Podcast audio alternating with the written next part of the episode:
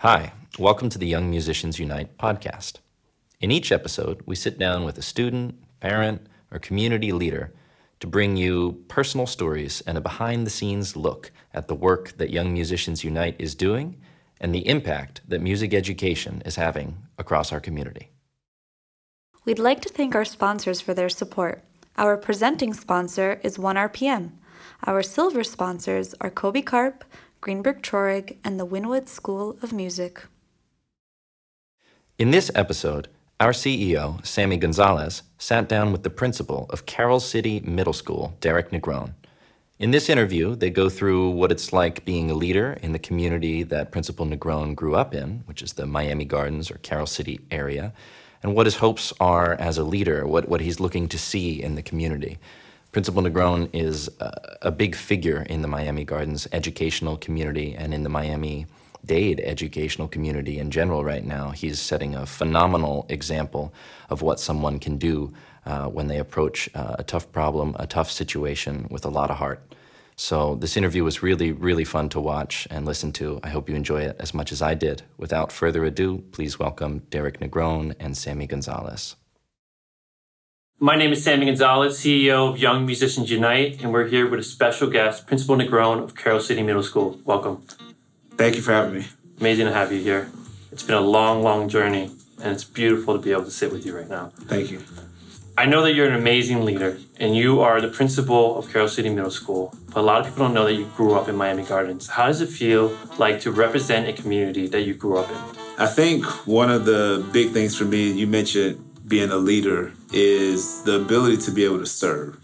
And when you grow up in a town, specifically Miami Gardens, and you have the opportunity to serve in that community, there's no greater reward. Now that you are a leader in your community, what's your hopes for the children, for the community? What are you trying to change and bring to the community of Miami Gardens?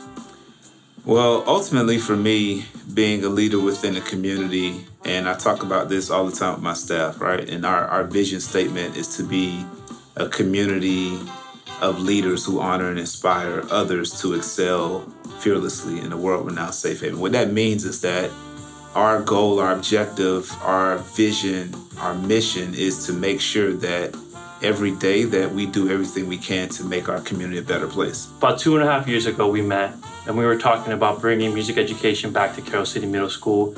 A lot of people don't know that you had an award winning program at your school. You personally were not there, right. but in 2008, the school was getting straight superiors every single year. Everyone knew about the band program, it was a really big deal. So we dreamt together about winning this grant called the Miami Gardens Music Alliance, which back then was just music access. And we got together, we met each other, we applied for the grant, we won the grant, and then we were able to bring music back to Carol City Middle School. And not only that, we're now part of the Miami Gardens Music Alliance, which is all 12 schools in Miami Gardens. Right. So, why did you want to work with Young Musicians Unite back then when we were talking about the idea of bringing music back to your school? I remember being in my office one day and I got a call uh, from one of our district personnel, and he said, Hey, I got this guy I want you to meet that I think he's going to be cool. I think you guys are going to hit it off. And he is really good with music. I want him to come out and meet you. And, you know, I was like, well, sure, why not? I'll schedule some time, we'll meet and go from there. I remember you walking through the door and, you know, you have those moments where you know that from the from the beginning that what you're about to enter into is going to be something good, right? Um, and I think it's something that I, I, definitely remember for sure. But more importantly, it set the tone for where we are, I believe, this day. And it's likewise. We say the same thing on our team and our end. How refreshing it was to work with you and your school, and how eager you and your administration was about bringing music back. And it was just such a great and healthy relationship, and it showed. Right. And now we're able to do the same thing across Miami Gardens for every single child. Now that Young Musicians Unite has been in your school for one year, what impacts have you seen on the children, the changes when it comes to anything from their grades to their conduct to them performing and creating a culture within the school and student buy in? The uh, impact that Young Musicians Unite has had in our building is remarkable. And as I first looked at the data, I was thinking to myself, this can't be right. I had my staff to go back and check it again and check it again, student by student And the numbers speak for itself. And I look at over 84% of our students actually showing improvement in reading and or math achievement. Uh, when I look at the percent of students that are less tardy, right, our tardiness rate for that particular students in the program decreased by 63%. Is there one student in particular that you would like to highlight that you think about and you, have seen them before music and after music and the, and the difference it's made in their lives? I have a couple. I think the one that always sticks sticks out to me is Jalen. Jalen's one of our stars in the music program, and it's one of those stories that it shows you the power of student voice. And Jalen came to me not one day, not two days, not three days. He found out some kind of way that there was conversation about a music program. And at that time, I was like, well, we'll just table it and we'll start it. I think it was in the spring or the summer. We'll just table it for now. A lot going on. And this young man was so persistent that he wouldn't let me rest. When he got a pair of drumsticks in his hand, the kid that I had no idea had this particular talent, this particular skill set. And you, I gave him a, a, pair of drumsticks to beat on a drum for the first time at Carol City Middle School, yeah. And it was literally life changing. We're not just giving kid a, a music class, right? Or it's not just going to school. It's about giving them an opportunity to find something that they're good in, and when they find that thing that they're good in, we put them in a position to be successful. I wonder if you realize how much power he really had because he went to you. And we are supposed to part. We were supposed to start that program about six months later. Right.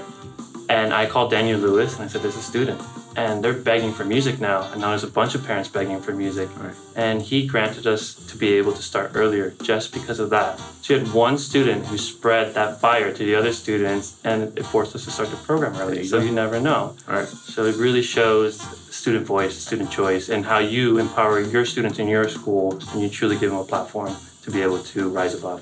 Right. So now we're in year two of our partnership, and we have something called the Miami Gardens Music Alliance. So it's not just us anymore, it's six other nonprofits all working together to provide music education. But what's your vision for Carol City Middle School when it comes to music? Our vision is to be a community. All right. We want to establish a sense of community in everything that we do. And we know as the middle school, we're kind of like the middle child, right? Everything can funnel through us, or everything cannot funnel through us in terms of high school opportunities, uh, re- building relationships with our feeder elementary schools. So being right there in the middle gives us an opportunity to extend relationships. And again, having that opportunity where there's not a break in service, if you will, or break in opportunity, we can look forward to students to continue that so that they have that opportunity. And it could be the scholarship to college, it could be uh, like yourself to be an entrepreneur, right? To have their own music school. Those are the opportunities that we are looking to create. I feel very strongly about students in middle school. It's the opportunity for a child to develop and to become the person that they want to be and then to be able to have those opportunities in high school and to continue that is very very important. The most amazing thing is when you hosted at your school a winter concert and we had your school three elementaries and the high school and they all came together and they played side by side together and they put on a music performance.